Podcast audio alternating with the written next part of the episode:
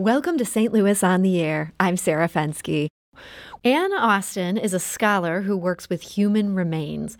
Make that very old human remains. She's an assistant professor of anthropology and archaeology at the University of Missouri St. Louis. She has training in osteology and Egyptology. What that means? Studying old bones to expand our knowledge about the diseases suffered by people in past civilizations and the treatments that they used. But in 2016, Anne Austin found herself turning from ancient bones to ancient skin, particularly body art. And she joins us today to explain the fascinating story on why. Anne Austin, welcome to the show. Thanks, Sarah. So, what first got you looking at body art? Well, I would say it almost literally fell in my lap. Um, I work with the French Institute of Oriental Archaeology at a site called Deir el-Medina in Egypt. And I study, as you mentioned, bones to understand past health there.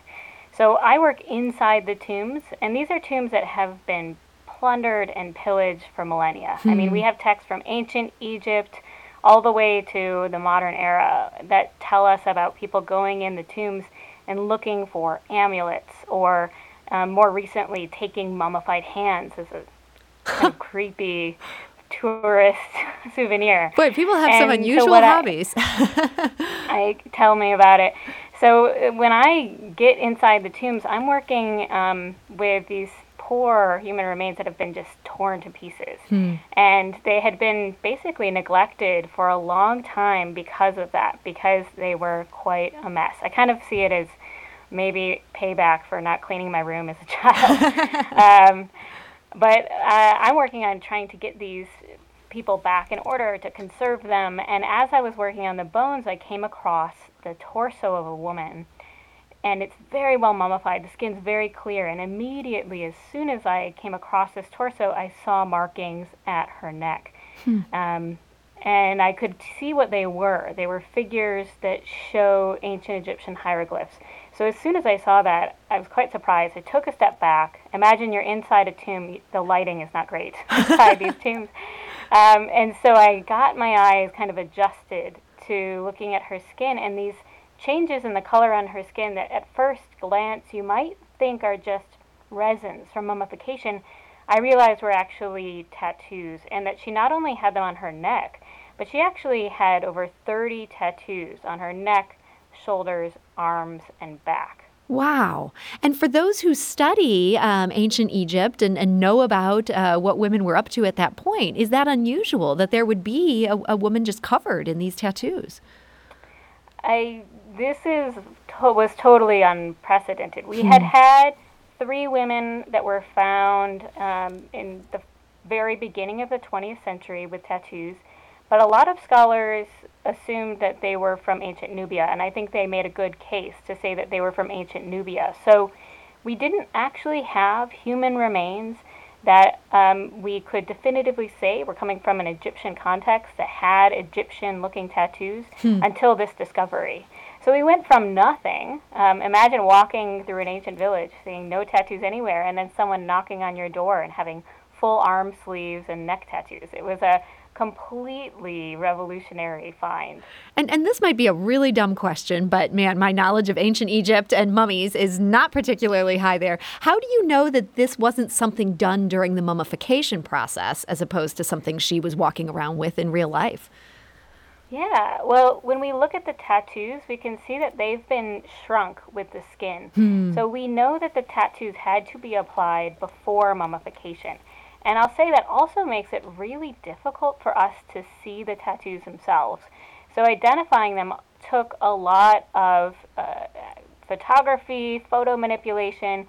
We used infrared photography, which made some tattoos that are completely invisible to the naked eye visible once again. Hmm. So every single step of studying not only this mummy but others that we've since identified with tattoos have really helped us to see why tattooing was so invisible and made us question how common tattooing was in ancient Egypt. So this might have been on on many people back in the day. It's just that we've you stumbled into this um, this artifact uh, that could be representative of many more that were lost.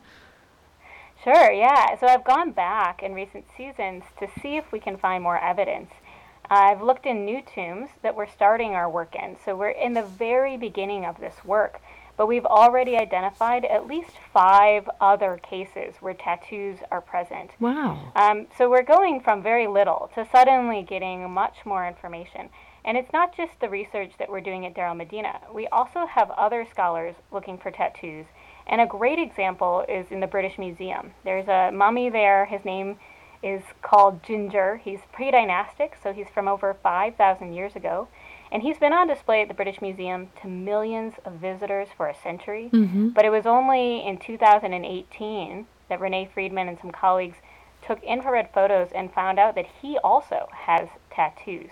Hmm. So, as we do more research, we're realizing that they're probably there, but they're often just very hard to see. So, what have you been able to determine um, of the function of these tattoos? What about with these women um, that you found? Any sense of why they had these tattoos? Yeah, so it's interesting because when we look not only in the mummies but in the art, at least during this period of Egyptian history, only women get tattoos. Hmm.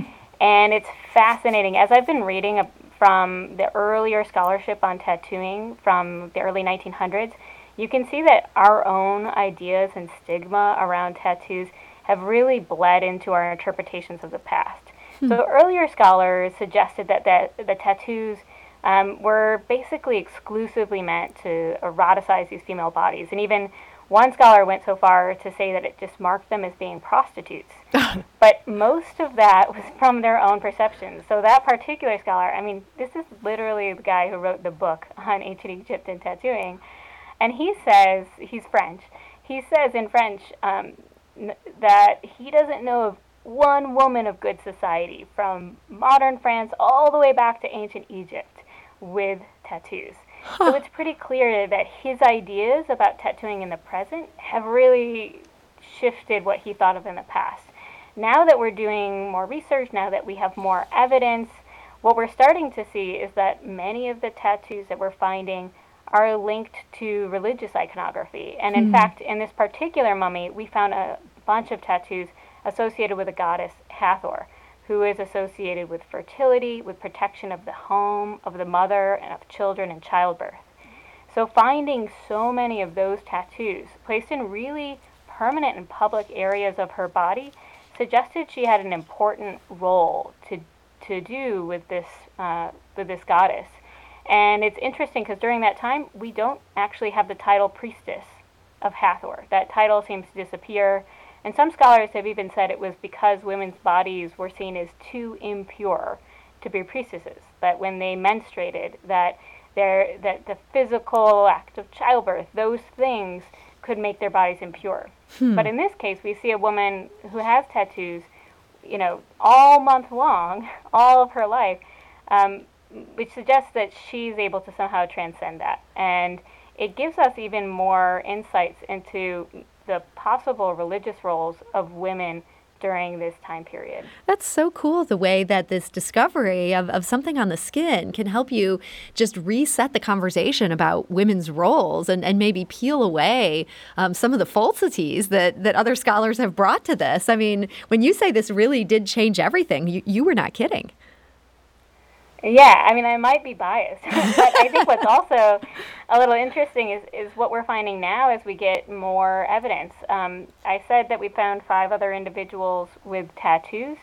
None of the individuals we've found so far have the same tattoo in the same location. Hmm. So we're seeing in a very small data set a lot of individual individuality, and I'm curious to see what this looks like as we find more. I'm optimistic that in future seasons we're going to find more evidence and we'll be able to get a better picture of what the tattoos are doing and what they represent. We're talking to Anne Austin. She's an assistant professor of anthropology and archaeology at the University of Missouri St. Louis. She's telling us about this really remarkable discovery in Egypt. Um, but Anne, the, the scholarly work that you do, it also connects to the present. And, and you were talking about the stigma around tattoos. That kind of leads us right into one of the other things I wanted to ask you about today. And that is you sat on the dissertation committee for a PhD nursing student at UMSL. Her name was Lacey Kaufman. Um, how did you end end up getting assigned to something in uh, where she's dealing with nursing, and here you are dealing with archaeology. How does that work?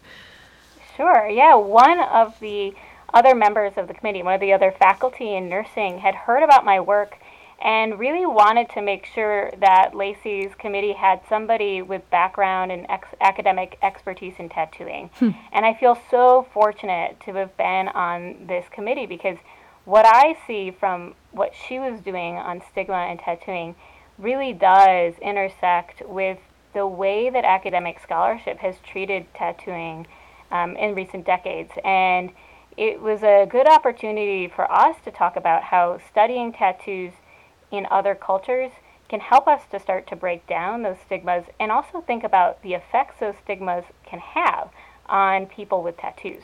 And that's uh, that is what Lacey's study was focused on. She did a qualitative study. Uh, she had 12 participants. In order to be part of the study, folks needed to have at least 9% body coverage. Um, as you were saying, the full neck of tattoos. This would be a full sleeve of tattoos. And Lacey wanted to explore how stigma around body art might impact healthcare access. And here's what she told our producer, Evie Hemphill, about her main findings when patients do perceive stigma regarding their body art, they switch providers. Um, not all of my patients felt like they had to perceive stigma from their healthcare providers, um, but the ones that did switched providers, and there was three of those without question. They they did that right away.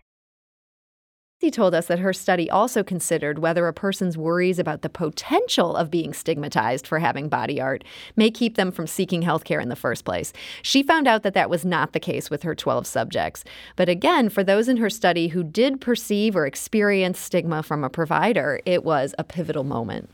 Body art is you know, really individualized to that person. Um, it is a huge representation of who they are. So when you make a negative comment about it, it's making a neg- negative comment about, you know, who they are. So they take that very, very personally. And I understand you yourself have a tattoo, and you had this long before this became a field of study for you. If you don't mind my asking, what is your tattoo of? Sure. I have a tattoo of a skull on my um, upper right sh- shoulder. It's done in Arabic calligraphy, so it also is a reference to an E. E. Cummings poem. And I think we won't have enough time for me to tell the whole um, meaning of the tattoo. But as someone who studies the dead and somebody who thinks about how we can learn more about the past through the dead, I felt like it was really personal um, for me to, to have a skull and something that's so close to me uh, as a tattoo. I just got to ask, what got you interested in using human remains to study health in the first place? It seems like such a, a fascinating course of study, but it's not something that they necessarily start grooming you for in high school. Sure. I I have always been interested in archaeology, and I've always been interested in history and studying the past. Uh, one thing that I realize is a lot of people's voices aren't heard. Hmm. So when you look at ancient texts, and Egypt's a great example, the vast majority of ancient Egyptians are not going to be writing those texts. Very few people were literate, and the people who were were predominantly male.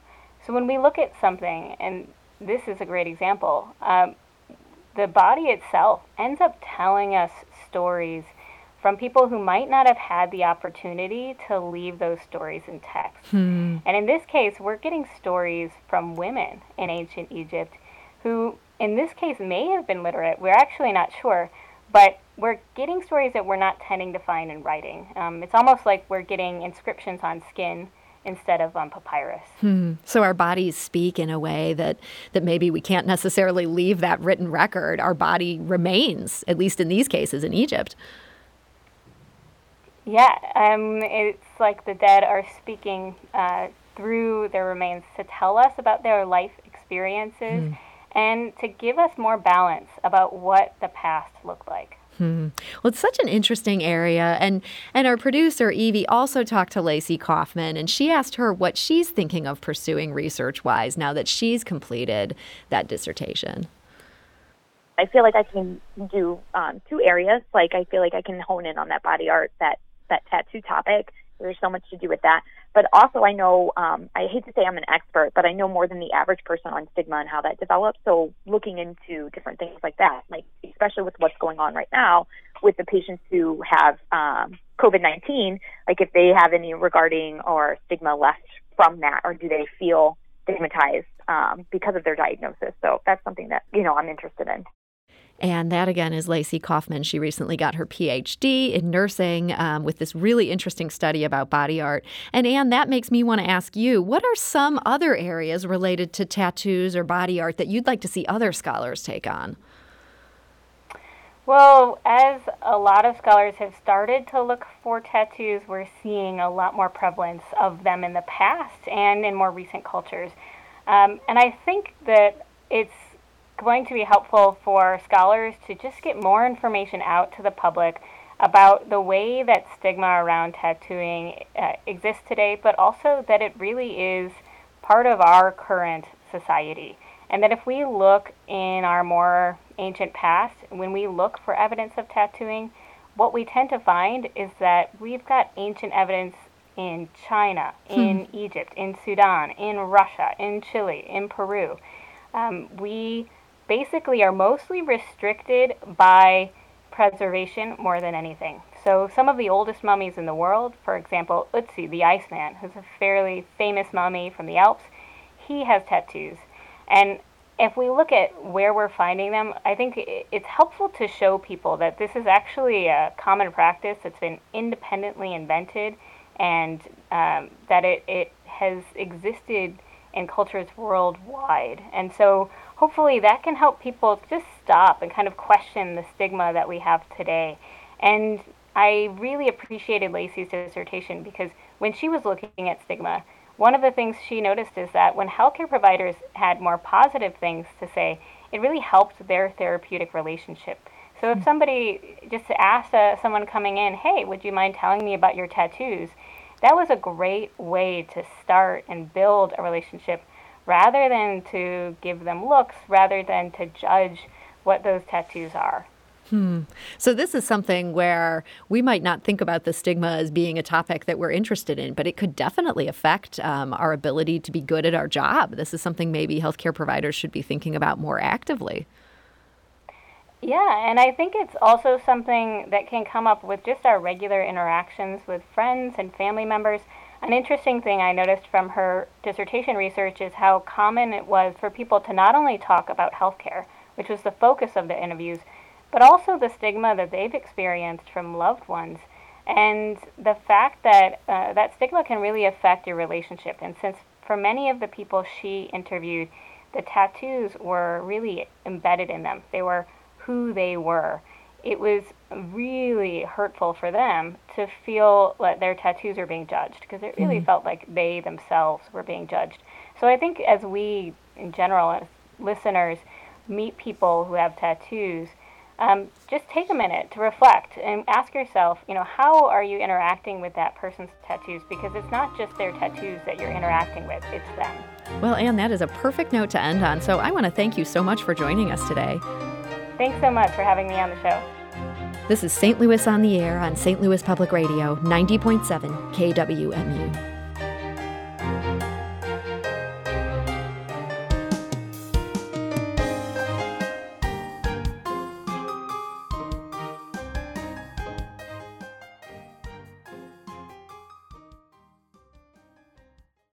Support comes from the Missouri Forest Products Association, providing more than 41,000 jobs in the production of wood pallets, railroad ties, white oak barrels, hardwood floors, and more. Details at choosewood.com.